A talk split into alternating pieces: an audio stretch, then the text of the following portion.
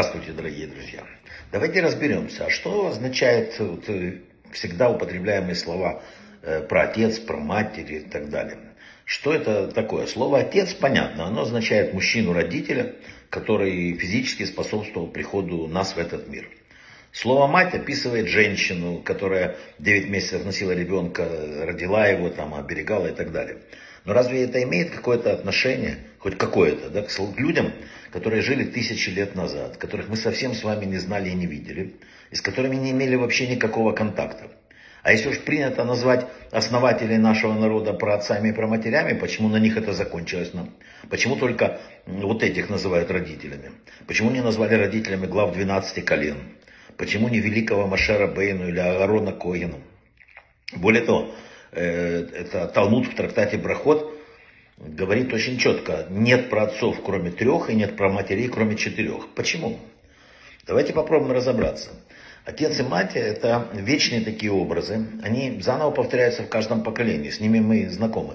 Мы получаем от них глаз, цвет глаз, там, я знаю структуру волос, длину пальцев, физические, умственные способности, еще что-то. И что очень важно, кстати, строй души. Поэтому они повторяются через своих детей в каждом поколении. Если я хочу знать, кто я, на что способен, говорят мудрецы, ты должен оглянуться назад и подумать о родителях. Например, если папа это мог сделать, я тоже могу. Потому что они это мы, а мы это они. И написано, что отец и сын исполняют, в общем-то, одну духовную функцию, как бы они ни казались различными.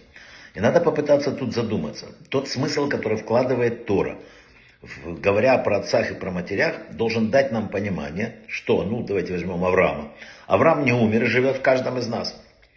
Абсолютно не умер, а живет в каждом из нас. Когда мы читаем о неслыханных трудностях, ужасающих испытаниях, которых прошли Авраам и Сара, то мы должны воспринимать это только следующим образом, потому что Тора это не учебник истории. Мы тоже способны противостоять трудностям и в нашей жизни. Если отцы, деды там удавалось выжить, исполняя заповеди в самых суровых условиях, которые были тогда, в условиях изгнания, мы, безусловно, тоже можем.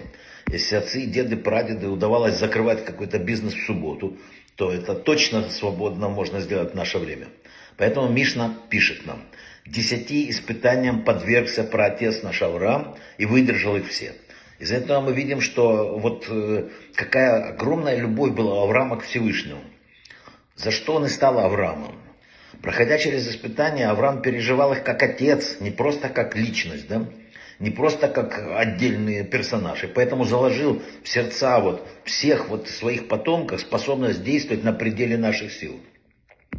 События, происшедшие с нашими праотцами, содержат все намек на жизнь их потомков в дальнейшем, потому что сказано «дела отцов – знак для сыновей».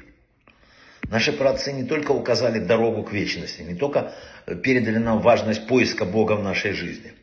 Вообще мир полон Богом. Бог сама сущностная реальность из всех, но мы не можем этого преодолеть себя и рассмотреть. Он пребывает во всех вещах в качестве всех вещей, везде. Он присутствует в мире, как влага в воде. Мы не осознаем Бога так же, как птица не осознает воздух, или рыба не осознает море. Это вокруг, все вокруг Бога. И что? Спрашивают, когда же наши дела достигнут величия наших праотцов. К сожалению, мы немножко заблудились.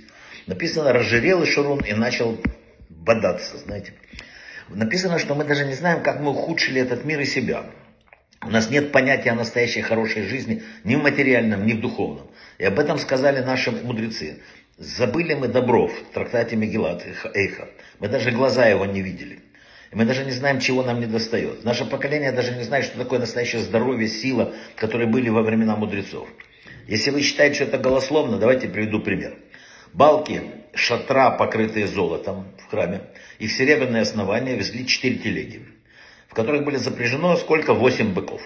В шатре было 48 балок. 24 балки были уложены по ширине каждой телеги. Вес их составлял 31 тонну, не считая веса золотого покрытия, веса основания и веса самой телеги.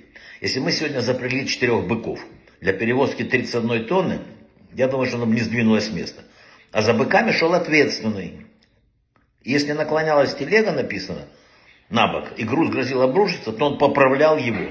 Напоминаем, одна балка весила тонну с четвертью. Вот это были люди в то время. А мы, мы что? Люди сегодня слабы, вялые, нет настоящей радости. Написано, что только когда возвратит Господь пленников Сиона, мы почувствуем настоящую радость. Только когда написано, человек возвращается к Создателю и будет избавлен, почувствует вкус настоящей жизни. Все э, вернется, но этому надо работать. Написано, будем жить, как небеса над землей.